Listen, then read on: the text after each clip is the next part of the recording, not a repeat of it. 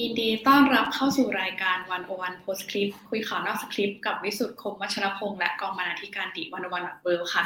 เรากลับมาพบกันทุกวันพฤหัสบดีสองทุ่มครึ่งนะคะ ทั้งทางไลฟ์เฟซบุ๊กและ YouTube ของ The One-O-One World ค่ะ วันนี้วันที่ 22 ธันวาคมค่ะ ช่วงสองสัปดาห์สุดท้ายก่อนจะขึ้นสู่ปีใหม่นะคะ วันนี้คุณอยู่กับข้าวทิพย์สุดารัตน์ พรมสีใหม่กองบรรณาธิการ The One-O-One World ค่ะครับแล้วก็อยู่กับผมนะครับ สมคิดพุทธศรีบรรณาธิการบริหาร ดีวันวันเดอะเวิลด์ครับ แล้วก็พี่วิสุทธิ์คมวัชรพงศ์ครับสวัสดีครับพี่วิสุทธิ์ครับครับสวัสดีค่ะสวัสสวัสดีดีคครัรับบสวัสดีครับอ่าสวัสดีครับนะครับพบกันพฤหัสบดีแป๊บเดียวจะปลายปีแล้วนะฮะครับก็ก็ปีนี้ครับเป็นเป็นเป็นรายการตอนสุดท้ายของปี 2022 นะครับ ก็ตอนเลสุยดตั้งท้ายครับเพแปลราะปีว่าจะมีปีตหอน้านใหม่ด้วยนะโอ้ปีหน้ามียังมีอยู่นะครับ เหมือนเหมือนลุงตู่เลย เราจะไปต่อ ครับก็ ก็เลยตั้งชื่อว่าบายบาย2022ครับพี่วิไปสุทธิ์บ่ายสองพันยี่สิบสองนะฮะอืมครับ คือเดิมฟังดูไม่เดิเป็นก็ดูดีนะใช่ไหมดูเหมือนดูเหมือนสบายๆไม่ซีเรียสหรือเปล่าผมไม่รู้ ครับก็จริงๆควรจะจริงๆควรจะเป็นสัปดาห์หน้านะครับ สัปดาห์หน้าพฤหัสเนี่ยยี่สิบเก้าแต่ว่ายี่สิบทีเก้ามมันทีมมันวันเนี่ยก็เริ่มเริ่มหยุดกันแล้ว ก็เลยอ่าถือโอกาสนะครับ ครับอ่าก็เดิมทีตั้งใจจะบายบายด้วยด้วยด้วยการแบบมาชวนรีรีวิวปรีนะครับ แต่ว่าบัง เอิญมีมีข่าวที่ก็อยากชวนพี่วิสุทธ์พูดถึงครับหน่อยครับ คือจะไม่พูดก็ก็รู้สึกกระไรอยู่นะก็คือข่าควรับเรื่องการในใช้คำว่าการการอับปางใช่ไหมของเรือเรือรบสุโขเรือรทับยเรือรบสุโขทัยนะครับจนถึงตอนนี้ก็คือหลายหลายท่านคงคงทราบข่าวไปแล้วนะครับ แต่ว่าครับอ่าล่าสุดเนี่ยก็คือเสียชีวิตหกหกนายนะครับ แล้วก็ครับยังยังตามหาเลยคือยังสูญหายอยู่อีกยี่สิบสามนายครับนะครับ จากทั้งหมดหนึ่งร้อยห้าคนครับ ก็คือก็เป็นข่าวใหญ่ในช่วงสองสามวันที่ผ่านมา แต่ประเด็นครับที่อยากชวนพี่วิสุทธ์คุยจริงๆเลยคือเรื่องเรื่องบทสัมภาษณ์เอ่อเรื่องแถลงการณ์แล้วกันนะครับ แถลงการณ์ของพบทรอืมนะครับ เกี่ยวกับเกิดการเกิดเหตุครับไม่ครับไม่ไม่แน่ใจว่าพี่วิสุทธ์กับข้าวได้ได้ได้ตามข่าวนี้หรือเปล่า เออได้ดูอยู่ได้ดูอยู่นะคครัรับบเออต้องถามข้าวเป็นคนตามแต่ไม่เป็นยังไงบ้างดีกว่าครับจริงเข้าครับก็ไม่ได้ตามเยอะขนาดนั้นแต่ว่าก็พอได้ยินวันวันนี้พี่จุงก็ชวนคุยกันค่ะ เรื่องครับที่พบทรได้ให้สัมภาษณ์เออ เป็นแถลงการณ์เนาะครับที่ครับครับที่พูดถึงกรณีเสื้อชูชีพใช่ครับอืมครับกผมรณีเสื้อชูชีพบนเรือค่ะ ครับ ก็คือ เอ่อพบทรคือจริง ๆ ในในแถลงการณ์เนี่ย พบทรก็พูดถึงหลายเรื่องนะครับ พูดเรื่องสาครับสาเหตุที่ที่เอ่อทำให้เอ่อเอ่อเรืออับปางนะฮะก็คือเจอครับคลื่นลมแรงนะคือเรื่องพวกนี้อืมผมคิดว่าก็เป็นเหตุผลที่เข้าใจได้นะครับครับถึงแม้จะมีคำถามอยู่ว่า เออเราเห็นว่าเป็นเรือรบเนี่ยบางทีเราก็อืมมีความคาดหวังว่าเออน่าจะทนคลื่นลมแรงได้ได้มากหน่อย ครับใช่ไหมครับ แต่ก็นี่ก็เป็นเรื่องเรื่องเชิงเทคนิคที่เราเรารู้น้อยนะครับ แล้วก็ครับอ่าก็ก็ฟัง นะครับ แต่ว่าอันหนึ่งที่เอ่อคนวิจารณ์เยอะแล้วผมคิดว่าอยากจะจิบมาคุยก็คือบทสัมภาษณ์เกี่ยวกับเรื่องเสื้อเสื้อชูชีพที่ข้าวบอกเมื่อกี้นะครับครับก็คือก็อะครับสรุปว่าตอนแรกก็คือเอ่อเสื้อชูชีพเนี่ยไม่พอกับจำนวนเอ่อทหารที่อยู่บนเรือ อ่าอันนี้นะคอัรับนนี้ข้อเที่จริงอันหนึ่งอันนี้เป็นข้อเท็จจริงนะครับ แต่ว่าครับเอ่อพอบทรบอกว่า คือคล้ายๆพวกมันไม่ใช่ประเด็นนะครับคือบอกว่าเอ่อการมีเสื้อชูชีพไม่ได้การันตีว่าเอ่อมีชีวิตรอดอะไรอย่างเงี้ยครับ ครับ ถึงมีเชือกชูชีพนะถึงมีเอ่อเสื้อชูชีพ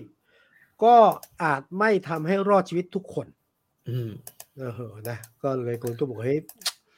คืออารมณ์อย่างเงี้ยนะฮะคนต้องการคำตอบไม่ใช่ครับไม่ใช่คำคืออย่างนี้ ไม่แน่ใจผมไม่เป็นปัญหาเรื่องการสื่อสารหรือเปล่าคือ กำลังจะบอกว่าไงฮะกำลังบอกว่าถึงถึงมีเสื้อชูชีพก็ไม่ได้แปลว่ารอดใช่ไหมครับ หรืออะไรหรือไม่หรืออาจจะบอกว่าถึงถึงไม่มีก็รอดได้ ถ้าดูประโยคต่อไปนะ ถ้าผมตีความจะเป็นธรรมนะครับ ถึงครับไม่มีก็รอดได้ ครับ ถึงมีก็อาจไม่รอด ครับซึ่งแต่ประเด็นมันน่าจะอยู่ที่ว่าอืมการมีมันทำให้เปอร์เซ็นต์รอดมากกว่าหรือเปล่าใช่ไหมครับ คือใช่ใช่คือใช่คือที่ที่พบทรพูดก็ไม่ผิดนะครับ คือการมีอ่าเสื้อชูชีพไม่ได้การันตีว่าจะรอด อันนั้นข้อเท็จจริงนะครับ แต่ว่าเอ่อผมว่าโดยสามัญสำนึกแล้วคนทั่วไปก็คิดต้องคิดว่าแบบการมีเสื้อชูชีพเนี่ย มันทำให้มีโอกาสรอดชีวิตได้มากกว่าสูงขึ้นอ่าอืมนะคคือรับมีดีกว่าไม่มีมีดีกว่ามีนะครับอืมครับ ก็ที่ที่ชวนคุยก็บอกว่าเออจริงๆก็อยากจะบอกเพราะปกติเนี่ย เราไม่ค่อยเหมือนว่ากองทัพเรือเนี่ย ไม่ค่อยมี ไม่ไม่ค่อยมีอิชชูกับสังคมเท่าไหร่ครับพี่วิสุทธ์ครับ ก็มีเรื่องเรือดำน้ำแต่เรื่องอื่นก็มีไม่ค่อยมีเท่าไหร่ครับ ส่วนใหญ่เป็นเรื่องกองทัพบกนะครับ ที่จะมีอิชชูกับสังคมโดนสังคมตรวจสอบเยอะหน่อยครับนะครับ แต่ว่ากองทัพเรือเนี่ย แล้วก่อนเข้ารายการก็ได้คุยกับพี่วิสุทธ์พี่วิสุทธ์ก็เล่าให้ฟังว่าจริงๆกองทัพเรือเนี่ยเป็นเป็นกองทัพที่สื่อสารค่อนค่อนข้างเก่งถ้าดูในประวัติศาสตร์ท่านที่สัมผัสเนี่ยเป็นเป็นคนครับที่ทำงานด้านด้านอะไรด้าน ด้านบุญมากกว่าอืม การสื่อสารการเข้าใจใจเย็นเข้าใจงานวิชาการเข้าใจรับฟังเอ่อคนจากข้างนอกอะไรเงี้ยมากกว่านะแต่รอบนี้ผบตรไม่รู้พลาดยังไงนะฮะถึงมีหลุดมาว่ามีเสื้อชูชีพก็ใช่ว่าจะรอดอันเนี้ยครับโค้งมันก็แรงนะตัวทั้งบางคนบอกว่า เอ๊ะ ก็เป็นผู้บัญชาการทหารก็ใช่ว่าจะมีวุฒิภาวะที่คุณสมชายสวนบันคุณสมชายสวนบันของจะอ้างอิงอดีตบีบีซีครับไทยโอ้โหก็อะเขาพิพากษ์วิจารณ์มาก่อนนะครับครับ คือผมคิดว่าเอ่อพอเกิดเคสแบบนี้ขึ้นใช่ไหมครับ แล้วก็รวมถึงเคสที่เกิดขึ้นเกี่ยวกับกองทัพเอ่อหลาย ๆ เคสเนี่ยผมว่าปัญหาของกองทัพไทยคือเรื่องเรื่องความรับผิดนะครับ accountable ครับคือตอนนี้เราไม่รู้ว่ากองทัพเนี่ย รับเอ่อไม่มีกลไกการรับผิดกับกับประชาชนเลยอืมนะครับเหตุเกิดเหตุต่างๆ ที่เกิดขึ้นก็มักจะถูกมองว่าเป็นเรื่องภายในจัดการภายใน ครับ ใช่ไหมครับ มีการสูญเสียเนี่ยก็จะมีก็มีการเยียวยานะก็มีการเยียวยาผู้เสียหายต่างๆเกิดขึ้นครับนะครับ แต่ว่าในอีกขาขาหนึ่งเนี่ย มันมักหาหาสาเหตุไม่ได้ครับ หาสาเหตุว่าใครครับควรต้องรับผิดชอบ แล้วก็ใครควรที่ได้รับการแบบเอ่อลงคืออาจจะไม่ใช่การลงโทษนะครับ แต่ว่าครับอย่างน้อยรับรับผิดรับชอบเนี่ย ac- ac- accountable ต่อต่อต่อความเหตุการณ์ที่เกิดขึ้นอะไรอย่างเงี้ยครับ ครับ คือผมเติมผมคิดว่าอย่างที่จูงบอกคือ คือควรต้องสื่อสารหรือสังคมคาดหวังการสื่อสารการทำความเข้าใจ อย่างน้อยก็รู้ว่าข้อเท็จจริงคืออะไรเกิดอะไรขึ้นใช่ไหมครับอ่านี่ยังไม่ได้พูดถึงการตรวจสอบนะ อย่างพื้นฐานเลยนะตกลงเกิดอะไรขึ้น เชื่ออมชูชีพไม่ไม่ไม่ครบจริงไหมครับทำไมถึงไม่ครบ ตกลงอืมเรือที่อับปรางนี่เป็นเพราะ น้ำเข้าไปเป็นรูรั่ว แล้วไปทำให้ไฟฟ้ารวนและดับจริงหรือไม่อืมครับเสียชีวิตเท่าไหร่อ่าแล้วจะดูแลกำลังพลยังไงนะฮะอืมแล้วก็การขอโทษการเทวเห็นใจต่อครอบครัวเป็นยังไงไอ้นี่คือผมคิดว่าสิ่งที่ประชาชนคนทั่วไป และญาติของผู้ที่อยู่ในเหตุการณ์ต้องการคำตอบ นี่ไม่รวมถึงเรื่องนี้นะ ไม่รวมถึงเอ่ออันนี้คือข้อเที่จริงนะ ให้ข้อมูลนะ ไม่รวมถึงประเด็นคำถาม เช่น ตกลงเรื่องนี้จะรับผิดชอบอย่างไร กับสิ่งที่เกิดขึ้น เรื่องนี้จะนำไปสู่การแก้ไขอย่างไรนะเเรื่องงบประมาณที่คนถามเยอะเนี่ยว่าตกลงได้รับประมาณเพียงพอหรือไม่ หรือเพียงพอ แต่ กับแค่สิ่งที่เกิดขึ้นเนี่ยทำไมเอ่อแก้ไขไม่ได้ หรือครับหรือหรือแก้ปัญหาไม่ได้ มันมีทั้งข้อมูลและข้อเท็จจริง แล้วก็คำวิพากษ์วิจารณ์ที่เกิดขึ้นนะมันมีหลายระดับนะแต่ความหมายผมคือ แค่ระดับแรกว่า การสื่อสารทำความเข้าใจกับสังคมต้องเกิดขึ้น ไม่ใช่ผมเติมจูงก็คือไม่ใช่การสื่อสารระหว่างหน่วยงานภายในกันเองไงวิธีการเหมือนกับสื่อสารข้างในใช่ไหมว่าเกิดนี้ขึ้น แต่เรื่องนี้เรื่องใหญ่มากนะครับครับก็ถือว่าเป็นบทเรียนที่ที่ผมก็ไม่คิดว่าจะเกิดกองทัพเรือซึ่งเป็นหน่วยงานที่เก่งในการสื่อสารนะครับ อืมอืมครับเข้าก็เป็นเข้าเข้าตั้งข้อสังเกตนิดนึงค่ะ คือว่าไม่รู้เป็นครับสิ่งที่เป็นจุดร่วมกัน น่าจะเป็นจุดร่วมกันแหละของครับส่วนใหญ่เป็นของข้าราชการบ้านเราหรือเปล่า รวมถึงหน่วยงานราชการโดยส่วนใหญ่ก็คือ เอ่อทุกคนดูพยายามรักษาภาพลักษณ์ขององค์กร แต่ว่า ดูให้ความสำคัญกับสิ่งเนี้ยมากกว่าชีวิตของคนด้วยซ้ำคือ พอระบบมีปัญหา มันจะหาทางหรือเส้นทางใดทางหนึ่งในการปกป้องภาพลักษณ์มากกว่าที่จะแก้ไขปัญหา ซึ่งณปัจจุบันเนี้ยคนก็คงอยากได้วิธีการแก้ไขปัญหามากกว่าความพยายามที่จะรักษาภาพลักษณ์ที่ที่ดูไม่ได้ห่วงใยชีวิตคนคือ มันน่าจะเคยเกิดเหตุแบบนี้มาหลายครั้งแล้วไม่ว่าจะเป็นการกัดยิง ที่ผ่านมาหลาย ๆ ครั้งอะค่ะ แล้วเท่าที่สังเกตอย่างการกัดยิงมันก็จะมีการผลักให้เป็นเรื่องของปัจเจกบุคคลซะมากกว่าความผิดในองค์กร หรือว่าระบบที่ผิดในองค์กรเองเข้าว่ากรณีนี้ก็อาจจะคล้าย ๆ กันคือ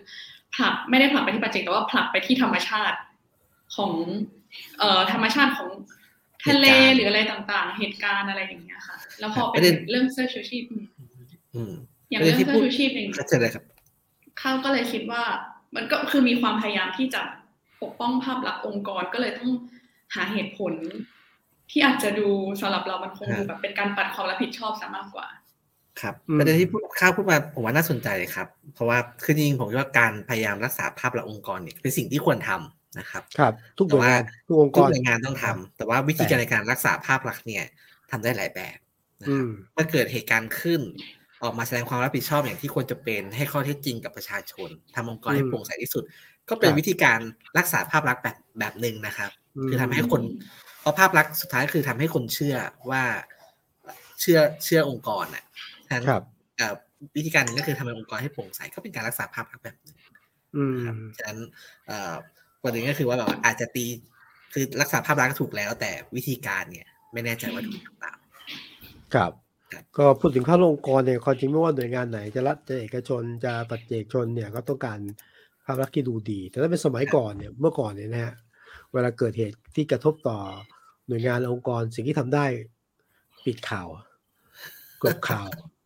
เสียงประเด็นข่าว ซึ่งยุคนี้ทำไม่ได้ไงยุคนี้เนี่ยเป็นยุคที่คุณปิดไม่ได้คุณยิ่งปิดมันยิ่งไปคุณยิ่งเบี่ยงประเด็นมันยิ่งยิ่งยิ่งยิ่งค้นหาความจริงได้ง่ายขึ้นยิ่งเจอพิรุษนะนี่ผมคิดว่า สิ่งที่ดีที่สุดก็คือว่าการให้ข้อเท็จจริงข้อมูลกับสิ่งที่เกิดขึ้น แต่ผมคิดว่ากรณีนี้เนี่ยถ้ามองด้วยข้อวิพากษ์วิจารณ์ที่เกิดขึ้นเนี่ยอาจจะนี้ฮะอาจจะโอเคต้องการรักษาภาพลักษณ์นะฮะแล้วก็ต้องการอธิบายว่าตัวเองทำเต็มที่นะฮะต้องการจะอธิบายอธิบายข้อเท็จจริงนะว่ามีเชื่อชูชีพ ก็ไม่ได้แปลว่าจะรอดทุกคน แต่ว่าประเด็นก็คือว่า เอ๊ะการสื่อสารในสังคมที่วิกฤตเนี่ยมันต้องมีเรื่องของอะไรนะความความความรู้สึกนึกคิดอะความเห็นใจอ่าการความสนใจความรู้สึกอะของของของคนที่เกี่ยวข้องนะเข้ามาซึ่งตรงนี้ไม่มีตรงนี้ไม่มีนะแต่ว่าผมก็มองด้วยความเป็นธรรมนะถ้าถ้ามองอย่างนี้ได้ไหมครับว่าก็เอ่อ พบตรจะไม่เชี่ยวชาญด้านการสื่อสาร อาจจะเคยชินกับการสื่อสารกับกำลังคนคนในสังกัดอย่างเงี้ย เชิญคำสั่งอะไรเงี้ย แต่รอบนี้ก็ก็ก็ก็เลยไม่ได้คิดว่าไอ้การสื่อสารที่นี่มันจะเป็นมุมแรงหมุนกลับมาสำหรับผู้แถลงเองนะนะครับ ตอนนี้ก็ครับก็อยากจะพูดถึงก็ประมาณนี้ครับ ก็ครับตอนนี้ก็แม้จะผ่านไปหลายวันแล้ว แต่ก็ยังก็ยังมีความก็ยังหวังนะครับ ว่าจะมีคนมีชีวิตเพิ่ม นะครับ ก็ใจก็หวังว่าเช่นนั้นครับ แล้วก็ต้องแสดงความเสียใจกับกับคนที่สูญเสียด้วยจริงๆครับนะฮะแล้วก็ส่งแรงนะสำหรับสำหรับครอบครัวเลยผมเห็นภาพหลายคนหลายครอบครัวก็ คือทุกคนมีความหวังอะนะฮะว่าว่าว่าจะได้เจอลูกหลานนะฮะก็ส่งกำลังใจแล้วก็คนเชิดชูเทิดทูนฮีโร่เหมือนกันนะ ที่ตอนนี้คนไม่พบแต่ว่าเป็นคนที่ ชัดเจนว่าเป็นคนที่เสียสละนะช่วยนะรอดแล้วยังกลับไปช่วยอะไรอย่างเงี้ยนะครับก็ทุกปฏิบัติการทุกเหตุการณ์ที่เกิดขึ้นก็จะมีคนที่ยอมเสียสละนะเพื่อเพื่อให้คนอื่นได้อยู่รอดได้นะครับครับ โอเคครับพี่วิสุทธ์ข่าว 2022 ครับก็ปี 2565 ที่กำลังลาจากกันนะใช่ครับ ครับผมก็คือคุยกันว่าอยากให้ เนี่ย ให้แต่ละคนลองไปทำกันบ้านดู แล้วมาเลือกกันมาคนละสองสามข่าวที่ว่าแบบ เป็นข่าวที่เป็นข่าวคล้ายๆว่าเป็นข่าวแห่งปีนะครับ ในใจเราในใจเราในใจเราใช่ครับ ไม่ต้องโหวตเราใจเราคิดว่าเออเนี่ยคือข่าวสำคัญใจใจนิดหน่อยพี่พี่วิสุทธ์เลือกข่าวไหนครับให้เกียรติพี่วิสุทธ์ก่อนในฐานะผู้สูงวัยเออผมเนี่ย ผมเลือกหนึ่งหนึ่งเขาเรียกหนึ่งข่าวแล้วกัน แต่ว่ามีสองเรื่อง เออ คือ ผมสนใจผมจะพูดเรื่องประเด็นทางการเมืองเลยแหละคือมันเป็นข่าวที่ผผมก็จะชี้ว่าเป็นข่าวการเมืองที่ไม่สนใจประชาชน และนะฮะสามารถที่จะเขาเรียกนะฮะฉีกคำสัญญา หรือพร้อมที่จะไม่พร้อมที่จะเป็นมิตรหรือศัตรูก็ได้นะฮะครับ กับนักการเมืองพรรคการเมืองด้วยกันเอง อืมนะฮะ คือผมพูดอย่างนี้เราพูดถึงเรื่องรัฐธรรมนูญ ซึ่งตอนนี้เรารู้แล้วว่ารัฐธรรมนูญ ปีล่าสุดที่กำลังจะคลอดเนี่ยที่แก้ไขอะ ผมย้อนไปนะ ก่อนรัฐบาลชุดนี้อ๋อมารัฐบาลช่วงหนึ่งมีมีข้อเรียกร้อง แก้ไขรัฐธรรมนูญนะครับ แล้วก็อุ้ยสวสสเนี่ย ตกปากแล้วคำจะแก้เพราะว่าตอนนั้นจำได้ไหมมันจะมี การเคลื่อนไหวของม็อบทั้งในสภานอกสภาจนกระทั่งเออต้องต้องแก้ละนะฮะ ยอมรับเพื่อจะหาทางลงไม่นั้นอยู่ต่อไม่ได้ ก็เราก็มีความหวังนะ แต่ที่สุดแล้วเนี่ยก็เล่นเกมกันแหละ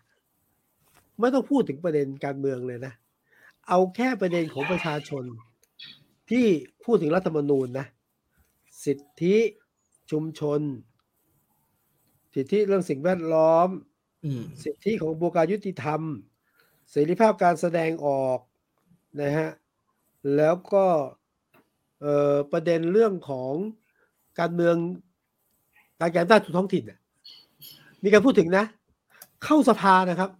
ประเด็นเหล่านี้นะ ถูกตีตกหมดเลย ถูกตีตกหมดนะ สัญญากับประชาชนว่าจะแก้ไขอ้าเรื่องสสรเหมือนกัน เอานั้นก็แก้โดยการฟังเสียงสสรแล้วกันนะสสเป็นตัวแทนประชาชนมาแก้รัฐธรรมนูญ ถูกตีตกหมดนะฮะมีเรื่องตัดอำนาจสว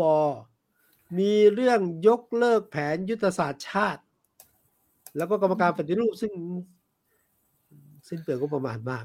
แล้วก็ไม่ได้บอกมองว่าอภานาษีคต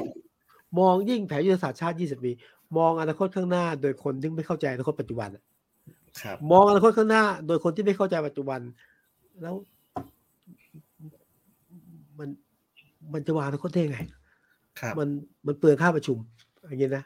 แล้วมันเป็นกฎหมายเราก็ต้องยกเลิกนะการลดอำนาจสวแค่นี้ก็พอนะ แค่แบบเอ่อตัดสิทธิ์ในการเลือกนายกรัฐมนตรี ตอนนี้แค่นี้ก็ล้มเหลวอะคือนี่คือสิ่งที่รัฐบาลสัญญากับประชาชนว่าแก้ไขรัฐธรรมนูญพรรคการเมืองที่เดินหน้าบอกว่าเราจะแก้ไขรัฐธรรมนูญ และเป็นพรรครัฐบาลด้วยนะ เบี้ยวอะ ที่สุดแล้วได้มาแค่สองข้อเอง เลือกบัตรสองใบเลือกปาร์ตี้ลิสต์ใช้คะแนนหารร้อยไม่ใช่ห้าร้อยทั้งหมดนี้แก้เพื่อนักการเมืองพรรคการเมืองนักเลือกตั้ง ไม่เกี่ยวอะไรกับประชาชนเลยอันรายการขออภัยนะแหกตาประชาชน ตั้งแต่ก่อนเลือกตั้ง จนเลือกตั้งจนสัญญากับสภาจนกระทั่งบอกประชาชนว่าเราจะรีบแก้ไข ที่สุดแล้ว เหลวฮะอืมแก้เพื่อนักการเมืองแล้วนักการเมืองก็จะมันก็แทงหลังกันเองนะ เสียบเอ่อเนี่ยเห็นไหมไอ้แค่บัตรบัตรสองใบหนึ่งใบเนี่ย กลับไปกลับมาชิงความได้เปรียบ สรุปว่าข่าวเรื่องแก้ไขรัฐธรรมนูญที่เป็นวาระใหญ่ของรัฐบาล เป็นข่าวแหกตาประชาชนของไปได้แรงอืมนี่คือเรื่องจริง และที่สุดแล้วนักการเมืองเรื่องเลือกตั้งเท่านั้นที่จะได้ แล้วมีผมเห็นว่าไม่ได้เกี่ยวอะไรกับเราเท่าไหร่ ใช่ไหมครับ นี่นี่คือผมคิดว่าคือข่าวไฮไลท์แห่งปี ถ้ามองผิวเผินก็จบ แต่มองย้อนไปว่านี่คือระดับที่ไม่รักษาไม่เคารพสัญญาที่ให้กับประชาชน อีกเรื่องหนึ่งเนี่ยนะคือเรื่องกัญชา เอาละกัญชาจะเป็นเรื่องประเด็นว่ากัญชาเสรีเพื่อการทางการแพทย์หรือเพื่อเศรษฐกิจเท่านั้นเลยก็ว่าไปนะ แต่ประเด็นของของกัญชาเนี่ย จนกระทั่งมีการประกาศปลดล็อกกัญชาเมื่อเดือนมิถุนายนเนี่ย ประกาศโดยกฎกระทรวงนะ กฎหมายนี้ไม่มีนะ นี่คือนโยบายของรัฐบาล เสนอกับสภาจะปลดล็อกกัญชาเป็นกัญชาเสรีปรากฏว่าอืมทุกพรรคเอาด้วยเพราะว่าเอ่อดันโดยภูมิใจไทยใช่ไหมครับแล้วก็ โอเค ก็เป็นนโยบายของรัฐบาล พอวันดีคืนดีใกล้เลือกตั้งนะ เอาละ นี่ผมไม่ได้เข้าใจไม่ได้เข้าข้างภูมิใจไทยนะแต่มองซ้ายมองขวาเอาแล้วเว้ยงานนี้ถ้าภูมิใจเดินหน้าต่อได้คะแนนเสียงหน้าดูเลยอืมเราก็เห็นแล้วอืมตอนนี้กัญชา กัญชาเสคือแก้ประกาศกระทรวงสาธารณสุข ให้กัญชาไม่ใช่ยาเสพติดประเภทห้าอีกต่อไป ครับ แล้วกฎหมายเพิ่งจะออกมาเนี่ย อยู่ในสภาเนี่ยโดนโดนโดนดึงโดนอย่างเงี้ยจนทุกวันเนี่ยนะ ยังไม่ออกนะฮะ แล้วก็ผมคิดว่าสิ้นสุดการประชุมสภาชุดนี้เนี่ย กฎหมายนี้ก็จะถูกค้างตึงไว้อืมประเด็นผมคือว่านักการเมืองกับนักการเมืองเอาเรื่องกัญชาเป็นตัวตั้งครับแล้วพอใกล้เลือกตั้งมองแล้วใครได้เปรียบเสียเปรียบ มันยอมที่จะถอนคำพูด หรือยอมไม่รักษาวาจา หรือยอมที่จะแบบเอ่อเล่นกันเองอะประชาธิปัตย์เอ่อกับภูมิใจไทยก็ซัดกันนัวเลยดังนั้นเนี่ย ผมสรุปของผมเองว่า ปี 2565 สัจจะไม่มีในหในมู่หมู่ของนักการเมืองด้วยกันเองครับอะและสัจจะไม่มีในกลุ่มของคนที่ขึ้นมามีอำนาจแล้วบอกประชาชนไว้ดังนั้นเนี่ยนี่ไม่ใช่การกล่าวหา นี่คือรูปธรรมชัดเจนจำไว้บันทึกไว้ อนาคตของบ้านเมือง เรายังสามารถที่จะมีส่วนร่วมกันต่อได้ จากสองกรณีนี้นะครับนี่คือข่าวที่ผมเล่นหนึ่งข่าวในสองกรณีครับ ครับข้าวมีอะไรเสริมพี่วิสุทธ์ไหมฮะครับตรงอะไรกับตรงตรงกับที่ข้าวเลือกมาบ้างไหมพอพี่วิสุทธ์พูดถึงเรื่องที่ผิดสัจจะเนาะเออคือมันทำให้เข้ารู้สึกว่าจริง ๆ ในในสภาเนี่ย มีการคุยเรื่องร่างกฎหมายหรืออะไรในปีนี้อะค่ะ เยอะครับมาก คือเออคือเข้าไม่แน่ใจเยอะๆว่าเข้าไม่แน่ใจว่าที่ผ่านมามันมันขนาดนี้ไหมแต่สำหรับข้าวเนี่ย ในประสบการณ์ส่วนตัวที่เลือกตั้งครั้งแรก แล้วเป็นรัฐบาลเนี่ยก็รู้สึกว่ามันมันเยอะมากปีเนี้ยรู้สึกว่าข้าวได้ติดตามร่างพรบอะไรต่างๆ เยอะมาก คือพอครับ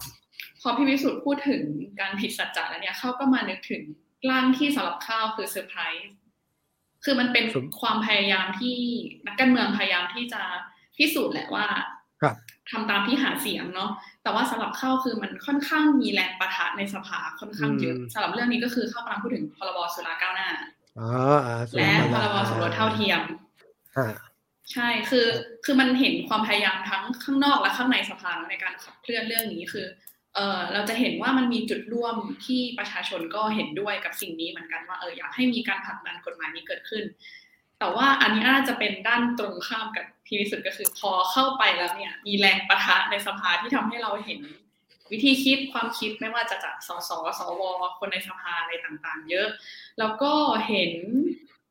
การแก้เกมอะไรบางอย่างอ่าของวิธีทางการเมืองของนักการเมืองหลาย ๆ คน วิธีชัดเจนมากนะ สุราก้าวหน้านะ เอากฎกระทรวง เข้าไปยัดใส่โค้มอะได้มานิดนึงแต่ก็ดูแล้วว่าเราทำแล้ว จริง ๆ คือข้าต้องบอกว่าตอนแรกเซอร์ไพรส์ก่อน เพราะว่าครับเพราะว่า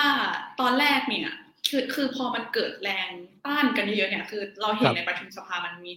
แรงต้านมีการถกเถียงกันเยอะอย่างสุราก็บอกว่ากลัวที่จะเกิดสุราเถื่อนอืมเกิดจะปัญหาตามมานู่นนี่นั่นเนาะอะไรห่วงอย่ใยงสุขภาพประชาชนนะค่ะสมรสเท่าเทียมก็เกิดเอ่อข้อโต้เถียงอะไรกันเยอะแยะมากมายว่าอะถ้าถ้าเท่า ถ้าเท่ากันแล้วมันยังไงต่ออะไรอย่างเงี้ยคือมันมีอืมปัญหาเกิดขึ้นเยอะมากแต่รอบแรกผ่านค่ะ สิ่งนี้คือเป็นสิ่งที่เซอร์ไพรส์สำหรับข้าวมากว่า เอออ๋อมันมันผ่านที่ในสภา เพราะว่าคือในฐานะที่เราติดตามมาเนี่ยเราโอเค เราอาจจะรู้สึกว่าเราเห็นด้วยกับการผลักดันพรบเหล่านี้แต่เราก็แอบหวั่นใจ เพราะว่ากระแสต่อต้านมันก็เยอะเนาะอืมแต่การที่มันผ่านเนี่ยมันก็สะท้อนสำหรับเข้าคือมัน สะท้อนให้เห็นอะไรหลายๆอย่าง แต่ก็เข้าใจได้ว่าช่วงที่มีการประชุมสภาเนี่ยมันก็มีมีแนวโน้มของการจะเลือกตั้งอยู่แล้วแหละ คือคือเข้าเข้าใจนะว่า ถ้ามันจะผ่านเนี่ยเพราะว่าอะไรอย่างเงี้ย แต่ว่ารอบสองที่ไม่ผ่านแล้วการแก้เกมมันเกิดขึ้นอย่างที่พี่วิสุทธ์พูดไปอะค่ะ ก็คือเอ่อมีการออกกฎกระทรวงอะไรขึ้นมาเนี่ย มันก็เห็นท่าทีทางการเมืองของฝั่งรัฐบาลเนาะหรือว่าฝั่งตรงข้ามหรือวิธีการอะไรต่างๆ ที่เขา ลงมือทำเนี่ยก็ทำให้มองเห็นและเข้าใจวิธีทางทางการเมือง แล้วก็จริงๆเข้าใจว่า ไอ้พรบสองอันเนี้ยมันมันก็มาจากฝั่งฝ่ายค้านด้วยแหละ มันเลยทำให้เกิดกระแสต่อต้านมากขึ้นขนาดนี้ค่ะอืมอืมเออัอนนี้ผเป็มนเติมคำที่เข้าว่าเป็นค่ะผมเติมประเด็นของฝ่าย ผมคิดว่าประเด็นเอ่อพรบสุราก้าวหน้าสมรสเท่าเทียมเนี่ยเอ่อมองในแง่ดีกันนะ เรื่องอย่างนี้เนี่ย ถูกหยิบยกขึ้นมาพูดในสภา แล้วก็มีเสียงตอบรับจากในสภาส่วนหนึ่งจากข้างนอกสภา ผมคิดว่าสำหรับผมนี่คือชนะรอบแรกละเพราะเรื่องอย่างนี้แค่จะเข้าไปสู่สภาก็เป็นเรื่องยากแล้วผมก็คิดว่าอย่างนี้ เรื่องอย่างนี้เนี่ยเป็นเรื่องที่สะท้อนเหมือนกับรัฐธรรมนูญเลยนะค่ะ เหมือนกันเลยนะไม่แนวรักสับสับใหญ่เนี่ยคือเหมือนแนว ไม่ต้องการการเปลี่ยนแปลงอะจะเรียกอนุรักษ์ก็ได้นะเฮ้ยคุณจะเอาจุฬาเสรีได้ยังไงอะอะประชาชนสุขภาพไม่ดีอย่างเงี้ยนะอันเนี้ยไอ้เบื้องลึกมันต้องพูดถึงว่า แล้วแล้วใครอยู่เบื้องหลังนี่เรื่องหนึ่งนะคือไม่ต้องการการเปลี่ยนแปลงเป็นห่วงเป็นใหญ่แล้วไม่ได้พูดถึงประโยชน์นะอันนี้คือความคิดอนุรักษ์นิยมสุดๆเหมือนกัน เรื่องสมรสเท่าเทียมก็เหมือนกัน มันมันรับไม่ได้อะใช่ไหมว่าอยู่ๆมันมาเปลี่ยนวิธีคิด เรื่องคู่สมรสใหม่ มันไม่ใช่หญิงชายมันไม่ได้อะอืมนั้นมันก็เกิดการต้านอะแต่ว่า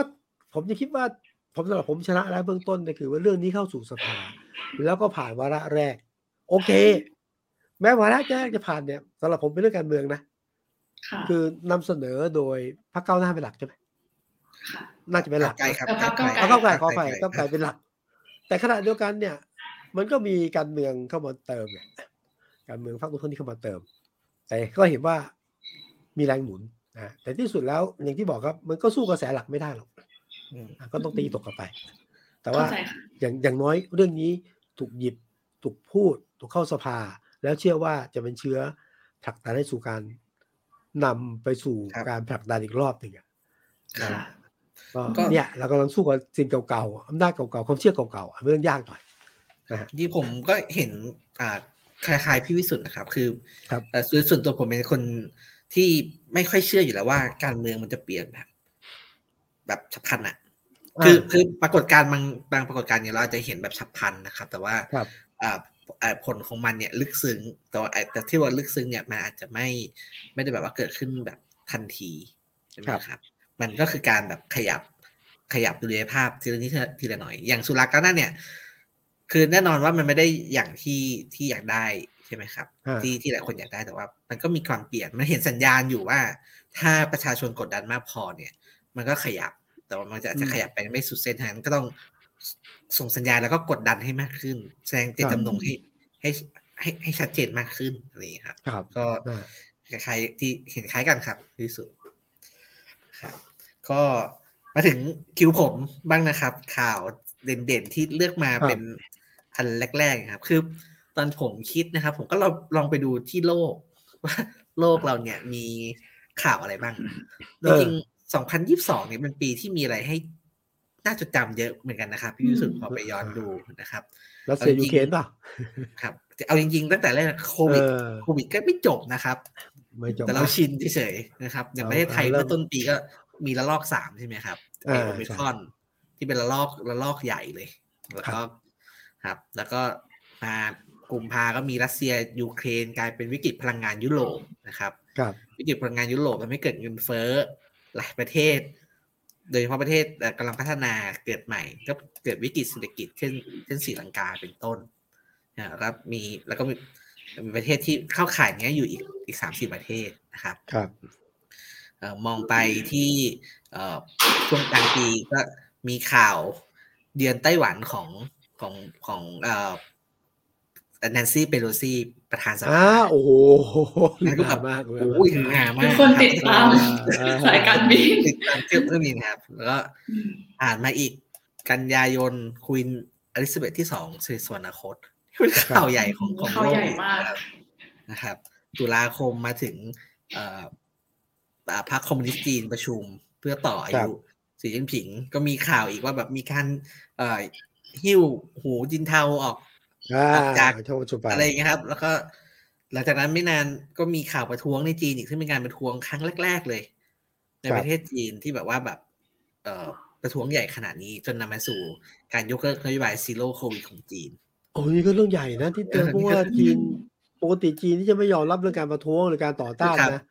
รอบนี้แบบมีฟอร์มหน่อยมีฟอร์มหน่อยเออครับค่อยๆปรับค่อยๆเปลี่ยนนะแล้วก็ขมาอถึงเพิ่มเนี่ยให้ครับจุงได้ไหม ครับได้เลยครับ มีรอบสังหารอาเบะด้วยเออมีอันนี้ก็เออมีอาเบสอ่าขนาดใหญ่นะครับครับ จนมาถึงเนี่ยครับ G ยี่สิบเอเปกใช่ไหมครับ แล้วก็มาถึงเดือนตุลาเนี่ย ก็เมสซี่และของเพื่อนคว้าแชมป์โลกอ่าเออผมผมเออใช่ใช่ใช่ใช่มันมันมีอะไรที่ที่ที่ที่น่าจดจำอยู่พอสมควรเลยครับ พอมองไปที่เมืองไทยเนี่ย ก็คือ พยายามนึกเออมันก็มีอะไรเยอะนะครับ แต่ว่าครับความความสีสันความน่าตื่นเต้นมันอาจจะจะไม่เยอะ ผมก็เลยขอเลือกอะไรที่เป็นสีสันที่สุดในในในมุมผมนะครับ ครับ ผมคิดว่าผมขอเลือกเอ่อข่าวการชนะเลือกตั้งของคุณชัชชาติสิทธิพันธ์ผู้ว่ากรุงเทพอ๋อ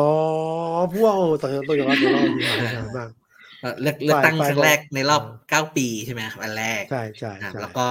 ที่สำคัญเลยผมคิดว่าเอ่อ ชัยชนะของของอาจารย์ชัดชาติเนี่ย มันมันเปลี่ยนวิธี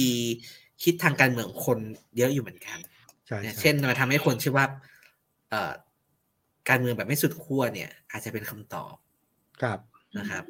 เอ่อแลนสไลด์อาจจะเป็นไปได้จริงแล้วสไลด์ของจริงครับอ่าแล้วก็การทำการเมืองแบบด้วยด้วยทัศนทัศนทัศนคติเชิงบวกอะไรอย่างเงี้ยครับทำงานได้กับทุกฝ่ายเนี่ย ก็เริ่มถูกกลับมาพูดถึงอืมครับซึ่งซึ่งโดยส่วนตัวผมผมอาจจะไม่ได้เห็นด้วยทั้งหมด แต่ผมว่ามันเป็นปรากฏปรากฏการณ์ที่ที่น่าสนใจ แล้วก็มันน่าจะมีผลในการแบบนิยามการเมืองในในปีหน้าครับเพราะปีหน้าก็มีเลือกตั้งใหญ่ ผมคิดว่าหลายคนก็จะเชื่อว่าวิธีการแบบอาจารย์ชาติชาติเนี่ย จะทำให้ตัวเองชนะเลือกตั้งได้ ครับนะครับก็มีเมื่อเร็วๆนี้ไงการเมืองกำลังเข้มข้นเชิญครับแกแอบกระซิบนิดนึงก็คือ เราวันวันนะครับกองบรรณาการวันวันเนี่ยทำคอนเทนต์เรื่องเอ่อหกเดือนหกผู้ว่าเดือนชาติชาตินะครับ แล้วก็พยายามติดต่อสัมภาษณ์เอ่อแคนดิเดตที่แข่งกันตอนนั้นอะว่าหกเดือนแล้วประเมินยังไงอะไรอย่างเงี้ยครับอ่าผมบางท่านก็ให้สัมภาษณ์นะครับ แต่ก็แต่ก็บอกกันว่าโอ้โหตอนนี้แบบ คือคล้ายๆว่าถ้าวิจารณ์อาจารย์ชาติชาติเนี่ย ก็มีความเสี่ยงว่าจะเสียคะแนนนิยมเนอะแต่แต่แต่แต่แต่ก็วิจารณ์นะครับแต่ก็ทั้งแต่ก็ทั้งแต่ก็ที่วิจารณ์คู่แข่งขออ่างเอ่อคุณชาติชาตินี่บิ๊กเนมนะ ครับนะพี่เอไงคุณวิโรธครับนะผู้พันปุนใครอะก็รวมแต่บิ๊กเนมมันก็แหละนะครับ แล้วแล้วแต่ละท่านก็ยังก็ยังวางแผนที่เล่นการเมืองภาพใหญ่ปีหน้าก็ ก็ก็แซวใส่บางโอ้แบบ เสียคะแนนนิยมหรือเปล่าอะไรเงี้ยครับผมก็แบบว่าเห็นอยู่อาจารย์อาจารย์ชาติก็มีวิธีการทำงานการเมืองที่ที่ค่อนข้างน่าสนใจแล้วผมคิดว่าเออมันก็จะเป็นบททดสอบเหมือนกันว่า การการเมืองแบบที่ลดความเป็นการเมืองลงเนี่ย จะจะประสบความสำเร็จไหมในการเลือกตั้งทางหน้าอืมนะครับอะไรอย่างเงี้ยครับครับก็เลยขอเลือกข่าวนี้ครับ ทีนี้อีกข่าวหนึ่งที่ที่ลังแล้วเลรู้สึกมาฝ้ากยรู้สึกฝ้ายก็จะชอบข่าวนี้ไหมมี ตอนแรกก็เลือกมาเหมือนกันค่ะอ่าแต่ว่าจริงๆพี่วิสุทธ์ก็น่าจะต้องเลือกมาเหมือนกัน คือใช่เขาใช่รู้สึกใช่ว่า มวลอารมณ์ของสังคมในการเลือกตั้งครั้งเนี้ย มันมันโพสิทีฟเลยอะคือมันก็ไปในทางบวกเหมือนกันคือครับอืมหมายความว่าทุกคนดูติดตามแล้วก็ดูเขาเรียกว่าอะไร ดูเกาะติดมากๆค่ะ มันมันมีความคึกคักอะไรบางอย่างที่เข้ารู้สึกได้ว่า มันคือทำให้ทุกคนหันมาพูดเรื่องเดียวกันในเรื่องการเลือกตั้งค่ะอ่าคือ แล้วข้ารู้สึกว่าสิ่งหนึ่งมันคือมันพิสูจน์ว่าการเลือกตั้งสำคัญกับคนแล้ว ครับ คือมันเป็นประเด็นที่แน่นอนว่าทุกคนรู้ว่าการเลือกตั้งผู้ว่าครั้งเนี้ยมันคือภาพสะท้อนของการเลือกตั้งใหญ่อืมที่จะอาจจะเกิดขึ้นในเร็วๆนี้แต่ ทีเนี้ยมันแล้วคนอะมันเริ่มเห็นแล้วว่า ถ้าคุณได้เลือกตั้งมันสำคัญแค่ไหน ครับคือ มันมีการพูดถึงประเด็นนี้แล้วเข้ารู้สึกว่ามวลอารมณ์แบบเนี้ย มันมันมีความคึกคัก มันมีการติดตามอืมอันนี้ก็สังเกตได้จากการที่มันมีดีเบตเกิดขึ้นหลายเวทีมากเลยค่ะเออ เออนะมีการแล้วแล้วการดีเบตครั้งเนี้ยมันมันคือการจุดประลองวิสัยทัศน์เนาะซึ่งครับการเมืองเชิงนโยบายก็เริ่มมีมีความสำคัญมากขึ้นขึ้นมาอีก แล้วเราก็ได้เห็นครับด้วยว่า ใครที่เข้ามายืนในเวทีนี้ใครที่ไม่เข้ามายืน ในเวทีนี้เพื่อแบบมาโชว์วิสัยทัศน์เหล่านี้อะไรอย่างครัเงี้บยก็เริ่มมีการแบบเปรียบเทียบเกิดขึ้นอะไรอย่างเงี้ยเข้าว่ามันอุ๊ยมันส่งผลต่อภาพลักษณ์อะไรบางอย่างที่นักการเมืองนะตอนเนี้ยก็เริ่มมองเห็นแล้วว่าแบบไหนที่คนอยากได้อะครัมันบเหมือนกับสัญญาการเมืองแบบ เปิดกว้างแข่งขันด้วยนโยบายอืมการดีเบตประสานวิสัยทัศน์เป็นสิ่งสำคัญ และสิ่งที่ตามครับมาสำหรับผู้ชนะคือว่า คำมั่นสัญญาพันธะสัญญาเนี่ยอืมก็สำคัญ แต่นี่ครับคือจุดเปลี่ยนทางการเมืองนะ แต่ในทางในทางการทำงานสื่อมวลชนเนี่ย ผมคิดว่าเป็นผู้ว่าที่เปลี่ยนการทำงานของสื่อมวลชนบ้านเรานะครับผมเคยเป็นนักข่าวกทมนะ คือถ้าเป็นเมื่อก่อนนักข่าวกทมคือ รอผู้ว่าแถลงใช่ไหมอืมวันนี้มีเรื่องคูคลองเรื่องรถไฟฟ้า เรื่องรถเมล์เรื่องควัน ดำควันพิษเนี่ยโอเคก็แถลงแล้วก็จบ แต่ว่านี่คือการเปลี่ยนนะอย่างน้อยสุดในเชิงรูปธรรมเลยนะครับนักข่าวต้องจัดเวรแล้วใครตื่นตีห้าไปวิ่งไม่เคยมีปรากฏการณ์ครั้งใดที่ต้องส่งคนไปเกาะติดผู้ว่าตั้งแต่ตีห้าครับผู้ว่าสำคัญชะไหนต้องนั่งเปิดถูกไหมนี่คือวิธีการรายงานข่าวก็ก็ก็ก็ก็เปลี่ยนละ มีคนเกาะกทมเลยนะ แล้วเกาะที่เกาะแบบ ไม่ใช่เฉพาะชาติชาตินะก็เกาะเป็นเรื่องของ ประเด็นกทมก็ถูกไฮไลท์ขึ้นมาอืมครับนะแล้วก็อันหนึ่งซึ่งเป็นเรื่องธรรมดา แต่ว่าเรามองข้ามไม่ได้นะ คือไลฟ์สดอย่างคุณชาติชาติอะตั้งแต่ก่อนสมัครสมัครจนต้องเป็นผู้ว่าเนี่ยทำให้รู้สึกว่าให้การสื่อสารประชาชนมันใกล้ชิดเข้าถึงตัว นะอืมทุกอย่างเป็นเรื่องสื่อสารตรงไปตรงมา นะฮะเออมันก็พลิกวงการสื่อมวลชนเหมือนกันนะ ไม่ต้องรอผู้ว่าแถลง ไม่ต้องรอแบบ เรานักข่าวตั้งคำถามอย่างเดียวอะนะครับแล้วประชาชนสามารถเข้าถึงผู้ว่าได้ อันนี้คือการสื่อสารยุคใหม่ที่เรียบง่าย แล้วก็ใช้อุปกรณ์มือถือแค่หนึ่งเครื่อง แล้วก็เป็นไปตามยุคสมัย ซึ่งมันไม่ต้องลงทุนลงแรงมากนะฮะแต่ว่าแต่ว่ามันเปลี่ยนมุมคิดวิธีคิดและการทำข่าวนะฮะครับอันนี้คือเรื่องขฟัองผู้ว่ากทมฟังพี่วิสุทธ์กับข้าแล้วนึกถึงช่วงช่วงกลางปีครับครับกลางปีเราเห็นเวทีดีเบตเยอะใช่ไหมครับ ครับทีนี้เล่าเล่าให้ฟังเป็นเป็นเป็นเกร็ดเอ่อวันวันจริงๆ ตอนแรกก็คิดจะจัดเวทีดีเบตเหมือนกันนะครับ อืม แล้วก็ลองเอ่อลองประสานไป ปรากฏว่าพอคุยกับทีมทีมผู้สมัครเป็นผู้สมัคร เขาบอกว่าตอนนี้มีอีกสิบเจ็ดเวทีดีเบตติดต่อสิบเจ็ดก็น้อยนะบางทีบางทีอีกโอ้โห17หลักเดือนหลายสิบเออโอเค แล้วก็บอกว่า อันนี้ไม่นับว่าแบบทั้งหมดนี้แบบก็มีดีเบตเกิดขึ้นแบบว่าไม่รู้ กี่เวทีแล้วใช่ไหมครับครับเอ็นหนึ่งแล้วก็เอ็นหนึ่งก็คือช่วงหลังหลังเอ่ออาจารย์ชาติชนะเลือกตั้งเนี่ยโหสามสองสามเดือนนะครับ ที่อาจารย์ชาติแบบแย่งพื้นที่สื่อมาอ่าจนเปรียบเทียบกับคุณประยุทธ์บ้าง เออ วิธีการทำงานเออสไตล์การทำงานอะไรเงี้ยนะเออครับผมก็พูดถึงเยอะครับก็เลยก็นะครับก็เลยส่วนตัวที่ว่าเออเลยเลือกมาเพราะว่าเออหนึ่งเอ่อมีสีสันสองที่ว่ามันมีส่วนนิยามการเมืองครับเอ่อ ในปีในปีหน้าอยู่ก็เลยก็เลยเลือกมาในที่สุดครับนะครับ แต่ว่าอีกหนึ่งจริงๆที่ผมผมลังเลคู่กับอีกอันหนึ่งนะครับ คือครับอย่างที่เอ่อข้าวบอกเลยคือ คือคนเราสนใจแต่ว่ามันก็เป็นกรุงเทพกรุงเทพใช่ไหมครับ ผมก็ยังไม่แน่ใจว่าแบบต่างจังหวัดเนี่ยสนสนใจคุณชาติชาติค่ะอาจารย์ชาติชาติขนาดไหนใช่ไหมครับอืมก็เลยอีกอันหนึ่งที่ผมก็เลือกแบบตีคู่กันมาเลยก็คือเรื่อง การเปิดตัวหัวหน้า การเปิดตัวหัวหน้า ครอบครัวเพื่อไทยของคุณอืมอุงอิงอุ้งแพอิทองงเหรทาอนชินวัตรเออใช่เออเออเออผมว่าอันนี้ก็ถ้าถ้าคุณอุงอิงเป็นนายกปีหน้าสมมตินะครับครับก็ก็เนี่ยครับเนี่ยครับ ก็มาเป็นผลมาจากการเปิดตัวครั้งนี้นี่แหละ อืมก็เลยก็ก็ถือเลยว่าเป็นคิดว่าถือว่าไงเป็นยุทธเป็นปรากฏการณ์ใหม่เลยหรือยังไงฮะ หรือว่าเป็นยุทธวิธีใหม่ ก็ผมว่าคือหาคือแบบว่ามคือก็ ใช่ไหมครับ ก็เป็นการอ่าอ่าอย่างที่เราคุยกันหลายครั้งแล้วหนึ่งก็ชัดเจนว่าเป็นอ่าสายตรงคุณอ่าคุณคุณโทนี่คุณคุณทักษิณอ่าใช่ไหมครับสายเลือดตรงสายวันเลือดนี้เลยล่ะตรงวันนี้ไม่มีอีกแล้วใช่ไหมครับอ่าสองก็คือว่าเอ่อ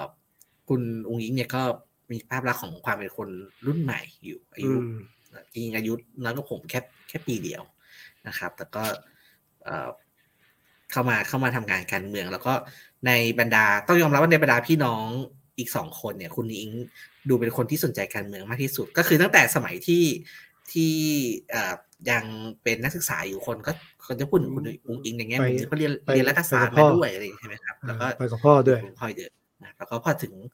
ช่วงเวลาที่มาทำการเมืองจริงเนี่ยก็ก็น่าสนใจนะครับ แล้วก็อืมแล้วก็ในฐานะสื่อเนี่ย เราก็ติดตามอยู่ แล้วก็พบว่าคุณเองเนี่ย ก็พูด กับสื่อพูดกับมวลชนเนี่ย เก่งมากขึ้นเรื่อยๆนะครับ ครับอืมก็ก็ก็ก็เลยก็เลยลังเลใจแต่สุดท้ายก็ตัดสินใจเลือกเลือกอ่าข่าวอาจารย์ชาติชาติเป็นข่าวที่คิดว่ามีอืมสีสันที่สุดข่าวหนึ่งของปีครับ ครับอืมครับผมแล้วพี่สุดครับมีมีเรื่องข่าวอื่นไหมมีข่าวอื่นอีกไหมครับ ที่ที่เลืเออกมาอจจริง ๆ ผมเนี่ยยังอีกเรื่องหนึ่งถ้าพูดเฉพาะเรื่องวงการเนี่ยนะ ไม่ใช่วงการสิผมคิดว่าก็เรื่องใหญ่นะคือหลวงปู่แสงแกแม่หลวงปู่แสงที่เกจิ อาจารย์ท่านหลวงปู่แสงซึ่งท่านก็เอ่อเป็นพระผู้ใหญ่นะครับเป็นพระผู้ใหญ่เก้าสิบแปดแล้วเก้าสิบแปดนะครับค่ะนี่พระผู้ใหญ่เป็นพระเรียกไงพระดีเอาภาษาง่ายๆนะครับอยู่ในศีลครับในธรรมนะเป็นที่รักก็ถือนะฮะทำประโยชน์มากมายแต่ว่าท่านเป็นอัลไซเมอร์ ก็จะมีอาการหลงหลงลืมมีพฤติกรรมบางอย่าง ซึ่ง อาจจะโดยทั่วไปจะไม่เหมาะแล้วเช่นอาจจะถูกเนื้อต้องตัวอ่าครับผู้หญิงอย่างเงี้ยนะซึ่งประเด็นผมคือเรื่องหลวงปู่แสงเนี่ย กลายเป็นเรื่องใหญ่ในวงการสื่อก็คือว่าเรามารู้ทีหลังใช่ไหมว่าเอ๊ะพยายามจับผิดหลวงปู่แสงในการนักข่าวปลอมตัวไปอืมให้หลวงปู่แสงขออภัยนะแต่แต่เนื้อต้องตัวตั้งใจที่จะเก็บภาพเก็บภาพนะแล้วจะมาขับไล่หลวงปู่แสงเนี่ยครับประเด็นก็คือว่าเฮ้ยตกลงเดี๋ยวนี้เนี่ย การทำข่าวให้คนตามเรตติ้งสูง มันต้องทำขนาดนี้เลยเหรอขนาดคือเมื่อก่อนไปให้ตามเรื่องแบบ ตามเรื่องที่แบบมันไม่น่าเป็นเรื่องได้แต่เรตติ้งสูงอะขออภัยยกอย่างลุงพลเนี่ยนะก็ตามมันนะอืมนั่นก็ทวนสำหรับผมคิดว่าหนักหนานะสร้างลุงพลจากอะไรนะผู้ผู้ผู้ผู้ต้องหานะกลายเป็น เอ่อซูเปอร์สตาร์ดาวเด่นไปแล้ว ใช่ใช่แกใช่เป็นใช่คนใช่ เออเนี่ยนี่สื่อก็มีส่วนปั้นนะ แต่ว่าอันนี้ยิ่งกว่านะอันนี้คือขึ้นถึงขั้น ลงมือสมคบคิดกันอะสร้างสตอรี่สร้างเรื่องสร้างราวเพื่อที่จะให้เกิดเรื่องที่กูคาดคิดอะอืมแล้วก็จับได้ไล่ทันซะก่อนก็กลายเป็นเรื่องสะเทือนวงการ ซึ่งอันนี้มันคงในแง่ผู้ผลิตเนี่ยมันต้องทบทวนให้ดีนะว่า หน้าที่ของการทำข่าวคือ ข้อเท็จจริง ข้อเท็จและข้อจริงนะฮะทำให้คน ที่จะอ่านจะดูจะฟังก็ตามแต่นะ ได้ได้ข้อมูลข่าวสารที่ถูกต้องด้วย แต่การที่แบบอืมสมคบคิดกระทั่งสร้างเหตุการณ์ขึ้นมาเนี่ย อันนั้นเกินเลยกว่าการทำหน้าที่ข่าวอืมแต่ขณะเดียวกันก็สะท้อนนะครับว่าไอ้คนที่จะเลือกดูข่าวเหล่านี้เสพข่าวนี้ ต้องมีวิจารณญาณแยกแยะมากขึ้นเหมือนกัน ว่าบางทีใครจะคิดว่า โทรทัศน์ช่องใหญ่ ๆทำการปลอมปนเนื้อหานะฮะ ดัดแปลงบทนะฮะเข้าไป เฮ้ยมันไม่ได้ และนี่คือบทท้าทายทั้งคนผลิตทั้งคนที่ติดตามสื่อด้วยว่า สังคมยุคใหม่ ไม่ใช่รับมาแล้วก็จบนะต้องครับดูที่มาที่ไปเอ่อสิ่งที่จะเกิดขึ้นมันต้องมีการ double check กับเรื่องข่าวที่เกิดขึ้นทุกเรื่องด้วยนะครับนี่ก็เรื่องที่เป็นข่าวเล็กแต่ผมคิดเป็นเรื่องใหญ่มาก ที่เกิดให้อืมก่อให้เกิดการเปลี่ยนแปลงค่ะทั้งทั้งทุกฝ่ายนะครับ อืมอืม ครับก็ก็จริงๆในประเด็นที่เกี่ยวข้องกันรอบปีที่ผ่านมาก็มีข่าวใหญ่ที่เกี่ยวข้องกับการทำงานสื่ออยู่หลายหลายคำนะครับ อันหนึ่งที่เอ่อวันวัเอ่อจริงๆก็ตามเหมือนคนทั่วไปนะครับ แต่ว่าครับในแง่ของการทำงานอาจจะไม่ได้ทำงานตรงนี้บ้างคือข่าวกรณีการเสียชีวิตของคุณแตงโมช่วงอ่าก็ใหญ่พอสื่อก็แบบเล่นข่าวนี้แบบว่าว่าเป็นรายเดือนนะครับ ครับ ครับก็ ก็ก็ก็สะท้อนอะไรให้เห็นเหมือนกันก็จนมาถึงเคสที่พี่วุสุบอกเคสเคสหลวงปู่แสงนะคครัรับบเป็นเป็นเป็นเป็นพีคหนึ่งของของปัญหาของการทำงานสื่อในบ้านเรานะครับอืมอืมแล้วก็ครับจริงๆ ปัญหาการทำงานสื่ออีกอันหนึ่งที่น่าสนใจอีกอันก็คือน่าจะเป็นเรื่องกราดยิงเหตุการณ์กราดยิงที่ผ่านมาไม่อ๋นาอนค่ะใช่ใช่ซึ่งใช่ซึ่งจริงๆ มันก็ไม่ได้มีแค่บ้านเราเนาะอาจจะมีที่ ที่เป็นข่าวเลยก็คือของ CNN กรณีที่ครับเข้าไปในพื้นที่เกิดเหตุด้วยค่ะอืมครับอืมครับ แต่อันนี้ก็เข้าเข้าใจว่าจริงๆเหตุการณ์กราดยิงนี้มีมีมีหลายกรณีมาก ทั้งเรื่องการดูแลระบบหน่วยงานต่างๆ ที่ต้องรับผิดชอบเรื่องนี้หรือว่าเรื่องสื่อค่ะ เออเข้ามีข่าวหนึ่งที่อาจจะขอบอกกลับมาสู่เรื่องการเมืองนิดนึงค่ะ มีข่าวหนึ่งที่รู้ที่คิดว่าพี่วิสุทธ์กับพี่จุงก็น่าจะรู้สึกว่าเป็นข่าวใหญ่เหมือนกันคือ สองปอพี่น้องค่ะ ความสัมพันธ์ของสองปอพี่น้อง เข้ารู้สึกว่าครับสิ่งนี้ก็เป็น เป็นปีที่ทำให้เราได้เห็นความเปลี่ยนแปลงอะไรหลาย ๆ อย่างเหอืมือนมกันอืมอืมอืมเลือกเลือกเลือกครับ แต่ว่าเลือกผ่านข่าวนี้ครับ เลือกผ่านข่าวสารรัฐธรรมนูญเอ่อมีมติมีให้พลเอกประยุทธ์จันทร์โอชาหยุดปฏิบัติหน้าที่นะครับ วันที่ยี่สิบสี่อ่ายี่สิบสี่สิงหาคม ครับ คือผมว่าไอ้ข่าวเนี้ยมันเกี่ยวพันกับข่าวความสัมพันธ์ของสองปอ แล้วก็ส่งผลต่อการเมืองไทยในปีนี้ปีหน้าด้วยนะครับ ก็คือมันเริ่มจากที่พลเอกประยุทธ์ต้องหยุดปฏิบัติตำแหน่ง ใช่ไหมครับ แล้วก็พลเอกประวิตรก็ขึ้นมาเป็นนายกเปลี่ยนมาใส่กางเกงยีนเดินเหินห้องแคบโอ้โหใช่ใช่รักษาการนายกรักษาการนายกครับ แล้วก็เป็นที่มาของเอ่อวลีดังใจบันดาล ใจบันใจดาลเป็นดาลแรงแรง ใจบันดาลครับแรงครับตอนหลังนั้นก็เป็นมาต้นมาก็แรงดีเลยแหละครับนะก็มาเอ็กซ์ไซส์เป็นนายกอยู่ประมาณเดือนหนึ่งนะครับครับแล้วก็เอ่อหลังจากนั้น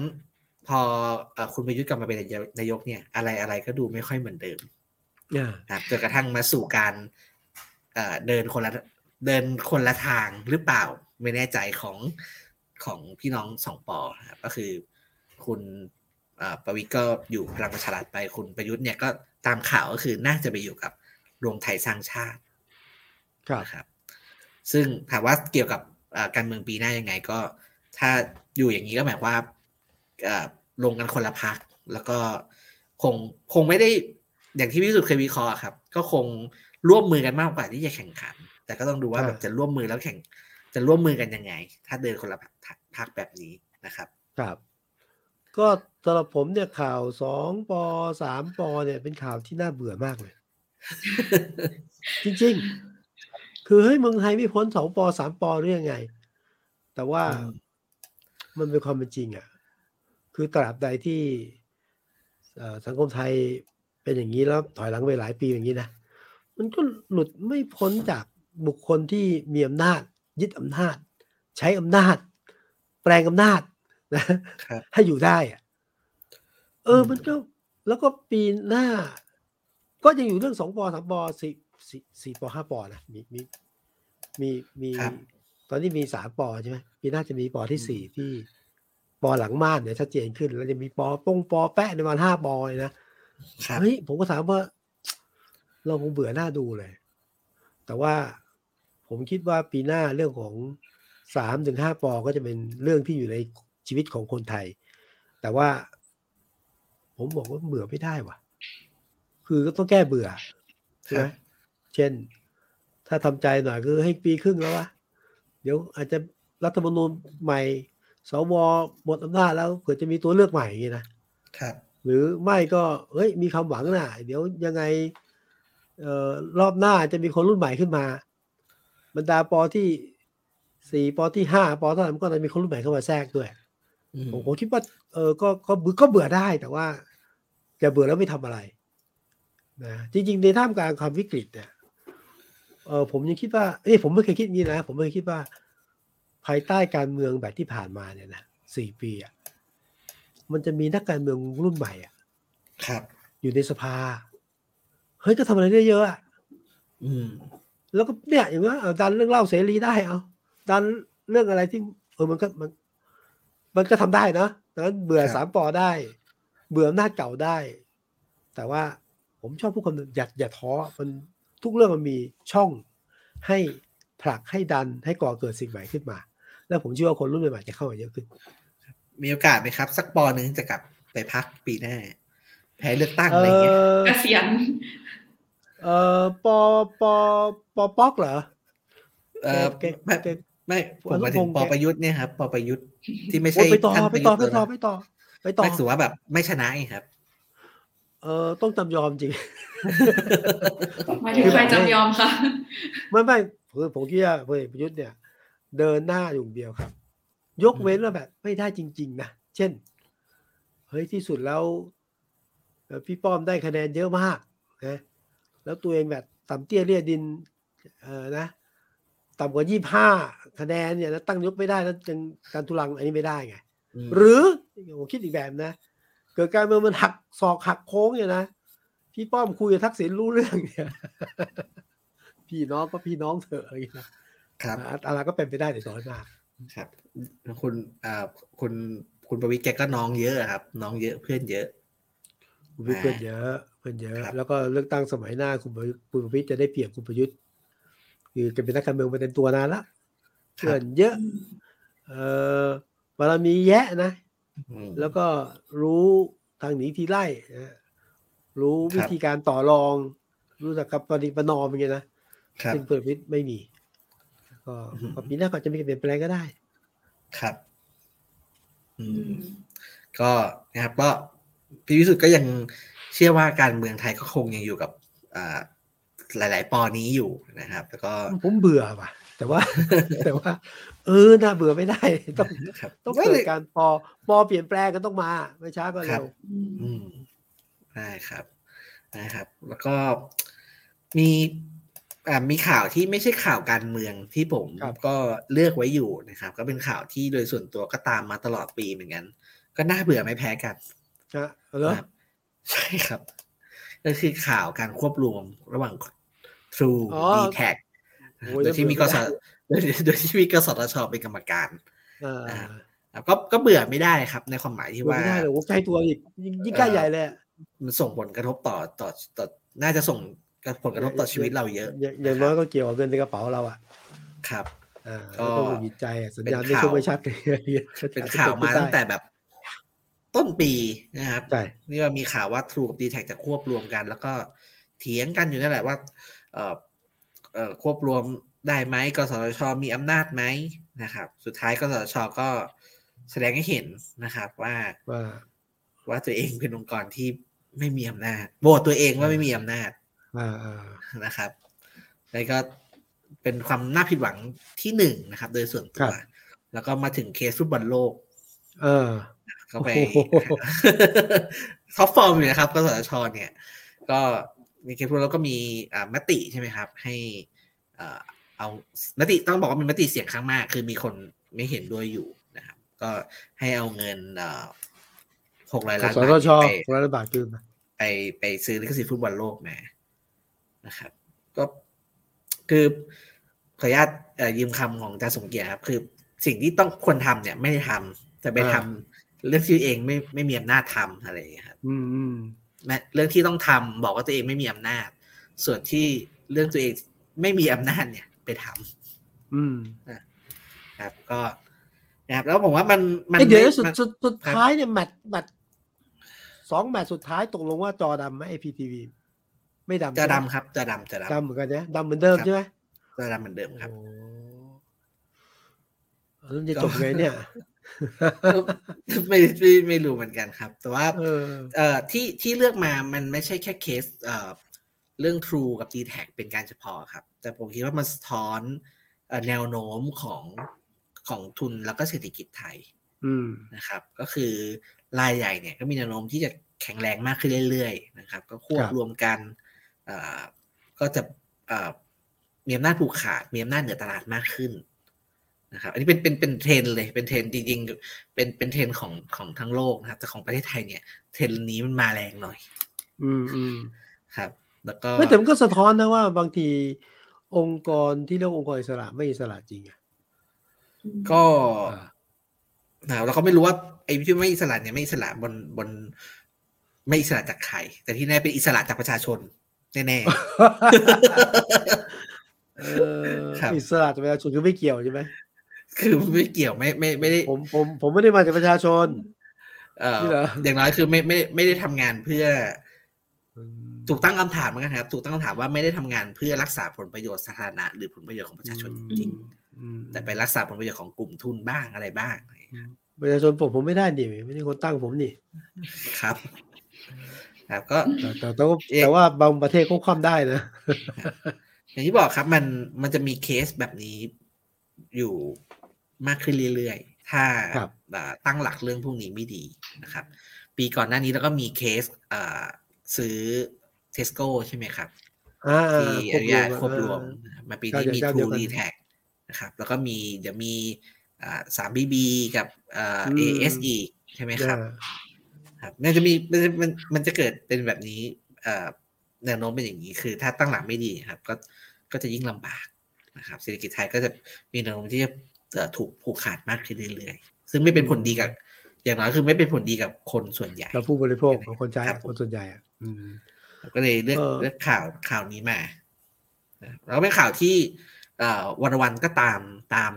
มาอยู่เรื่อยๆครับ ก็เลยครับอินหน่อยเลือกมา ก็ก็ต้องตามก็ต้องตามเพราะว่าหลายเรื่องที่เราพูดถึงเนี่ยจปีข้ามปีหรือ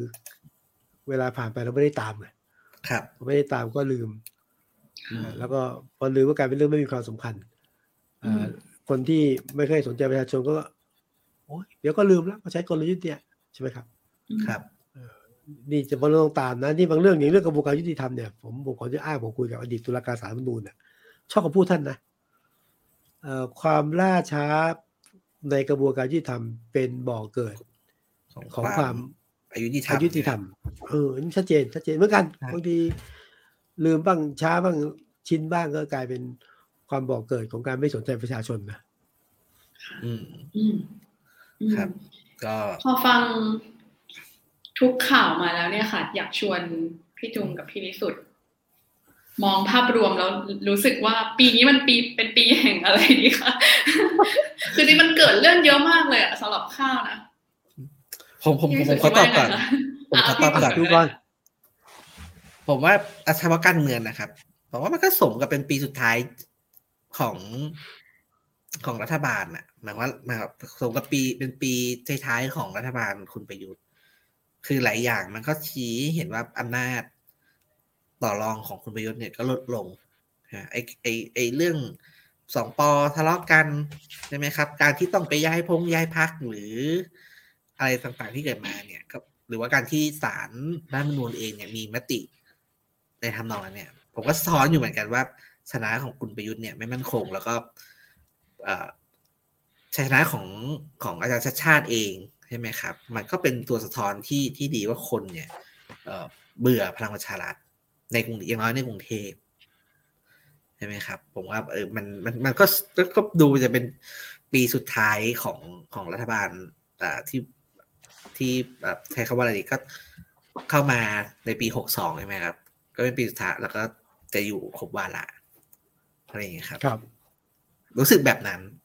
อืมสำหรับผมนะ ถ้าทั้ง เอาถ้าทั้งปีเนี่ย ผมคิดว่าเป็นปีของการพยายามที่จะยึดพื้นที่ระหว่างสองฝ่าย ฝ่ายที่ต้องการยึดความเป็นอนุรักษ์นิยม ยึดหลักคิดเก่าๆ ยึดความเชื่อเดิมๆ กับฝ่ายที่ท้าทาย ให้เกิดสิ่งใหม่เกิดขึ้น พยายามทลายวิธีคิดแบบใหม่ทำลายความเชื่ออนาคตแบบใหม่ขึ้นมาตลอดทั้งปีนะผมคิดว่าเป็นการท้าทายเราสองจุด แต่พอปลายปีเนี่ย ผมคิดว่าถ้าปลายปีนะ เป็นปีแห่งการแสดงสัญชาตญาณดิบอืมของ คนที่อยู่ในวงอยู่ในบางบนของอำนาจแปลว่าอะไรฮะค่ะพอปลายปีอืมเราจะเห็นว่ามีคนอยากอยู่ต่อ แม้ว่าแม้ว่า อยู่ทำไมไม่รู้เพื่อมถามครับอยากอยู่ต่อมีคนบอกว่า รักกันมาก ตายแทนกันได้ แต่ว่าพอเจอเส้นทางอำนาจที่เปลี่ยนเปลี่ยนแปลงเนี่ย ก็ก็ก็พร้อมที่จะแบบเดินคนละทางอืมค่ะอ่า มีคนที่แบบว่า เอ้ยยอมตายถวายชีวิตเพื่อให้อยู่ทางการเมืองนะเดี๋ยวพักนู้นกลุ่มนี้นะพอตอนนี้การเลือกตั้งนะแพ้แตกอะสัญชาติสัญชาตญาณดิบมันออกนะอืมไปหนูได้อยู่สังกัดพักนี้ไงพักนั้นก็ได้แต่ขอให้ได้อยู่ต่อ ครับ เออ มีคนที่ พยายามที่จะประกาศตัวเออเช่นสวบางคน ให้เห็นชัดนะ ว่าอย่างพักดี และพร้อมที่จะอยู่กับคนมีอำนาจมคือสัญชาตญาณดิบของการที่จะยังไงก็ได้ ให้อยู่และไปต่อ เกิดขึ้น โดยไม่ได้สนใจเรื่อง ความถูกต้องนะเรื่องชั่วดี เรื่องมาตรฐานทางแหมใช้คำใหญ่ไปหลังคันลองจริยาจริยธรรม หรือความเป็นหรือหรือสิ่งที่คนต้องเป็นอะนั้นค่ะเอ่อต้นเอ่อต้นปีถึงตะถึงถึงท้ายท้ายเป็นปีแห่งการต่อสู้กันระหว่างสองขั้วอืมปลายปีเป็นช่วงของการแสดงออกซึ่งสัญชาตญาณดิบ ของคนที่หลงอยู่ครับบนของอำนาจแล้วฮะ ค่ะอืมอืมครับฝ้ายล่ะก็อะสำหรับข้าวข้าวครับเออมองฝ้ว่าฝ้ยจริง ๆ มองเหมือนพี่ทั้งสองคนเลยค่ะ คือมันความเปลี่ยนแปลงคือเข้ารู้สึกว่าเข้ามองย้อนกลับคือเข้ามองทั้งปีเนี้ยมันเป็นปีแห่ง การเริ่มไม่ได้เริ่มสิมันเริ่มมีผลลัพธ์ของการแบบว่า เห็นผลลัพธ์ของความเปลี่ยนแปลงที่อืมันมีเอ่อการเคลื่อนไหวของสังคมหรือเหตุการณ์หลาย ๆ อย่างที่เกิดขึ้นมา ตลอดปีหลาย ๆ ปีที่ผ่านมาตอนนี้มันเหมือนมันมันมีแบบในทางทำปฏิบัติมันเริ่มเกิดขึ้นแบบชัดขึ้นครับแล้วก็จริง ๆ เข้ามองย้อนกลับไปในระยะ 8 ปีของคุณประยุทธ์ค่ะ เข้ารู้สึกว่ามันมีคำพูดหนึ่งที่คนจะพูดกันว่า 8 ปีมันมักมีการเปลี่ยนแปลงอะไรบางอย่างแบบอืมในเชิงความสัมพันธ์ 8 ปีก็จะเปลี่ยนไปหรือว่าในเชิงเรื่องอะไรหลายๆอย่างทุกๆ 8 ปีจะมีความเปลี่ยนแปลง และเขาเลยรู้สึกว่า ตอนนี้มันเริ่มเห็นแล้วแหละจากความเปลี่ยนแปลงของความสัมพันธ์ของ พี่น้องสองปออืมในความสั่นคลอนเหล่านั้นอะไรต่าง ๆ โอเค มันอาจจะมีเหตุการณ์อย่างที่พี่จูนบอกคือสารรัฐธรรมนูญเอ่อมีการตัดสินอายุการทำงานของคุณประยุทธ์แต่เขารู้สึกว่าไอ้เออจุดนี้แหละ มันก็เลยเป็นจุดของความการเปลี่ยนแปลงด้วยเหมือนกัน แล้วมันอาจจะทำส่งผลไปถึงปีหน้าว่า ปีหน้าจะเราจะเห็นความสำคัญของสองปอเป็นยังไงบ้าง แล้วการเมืองจะส่งผลกระทบจากสิ่งเหล่านี้ยังไงบ้างค่ะครับ ก็ฝากฝาก ทุกคนโดยเฉพาะคนที่เพลิดเพลินกับอำนาจนะ ว่ายังไงช่วยฟังเสียงของปปชฮะปปชสำหรับผมคือประชาชนนะอย่าครับลืมผมอย่าคิดแค่สองปสามปอ่าได้ครับ แล้วก็เราก็เชื่อว่านะครับ เอ่อยังไงเปิดปีใหม่กลับมาเนี่ยการเมืองคงเข้มข้นแน่นอนครับนะครับครับคงโอ้สนุกหลายเรื่องโดยเฉพาะการเลือกตั้งคแล้วงครับ คงชัดเจนขึ้นนะครับ ก็เป็นเป็นคือ จริงๆ ถ้าในทางปฏิทินการเมืองเนี่ยก็จริงๆมันเข้าสู่ช่วงเลือกเลือกเลือกตั้งมาตั้งแต่เดือนกันยานะครับพวกกฎหมายพรรคที่เกี่ยวกับพรรคการเมืองมันเริ่มบังคับใช้แล้วนะครับ แต่ว่าก็คือว่าหลังปีใหม่เนี่ย ทุกพรรคการเมืองก็คงลุยเต็มที่นะครับ เพราะว่าสามสี่เดือนนี้แป๊บเดียวนะครับ ยังไม่ทันไรเที่ยวสงกรารเสร็จก็เตรียมเลือกตั้งนะครับ ก็ฮะรายการพวกเรานะครับ เอ่อทีทีมงาน บรรณาธิกอ่ากองบรรณาธิการดีวันวันดเวิร์แล้วก็พี่วิสุทธ์เนี่ยก็จะมาชวนคุยกันครับวิเคราะห์ข่าวการเมืองนอกสคริปต์กันแบบนี้ต่อไปนะครับ แล้วก็คอนเทนต์เกี่ยวกับการเมืองสังคมเศรษฐกิจนะครับ ในวันวันๆเนี่ยตั้งแต่ปีหน้าเป็นต้นไปเนี่ยก็ก็จะเข้มข้นนะครับ เตรียมรับเลือกตั้งด้วยเหมือนกันครับ ก็ฝากติดตามครับ ครับนะครับแล้วก็ขอลาไปก่อนครับ ปีนี้แล้วสวัสดีปีหน้าเลยนะทุกคนครับ ใช่ครับสวัสพบดีกันปีปีใหม่หน้านะครับคพรับบกันปีหน้าครับ สวัสดีครับ สวัสดีครับครับสวัสดีคสรับวัสดีค่ะ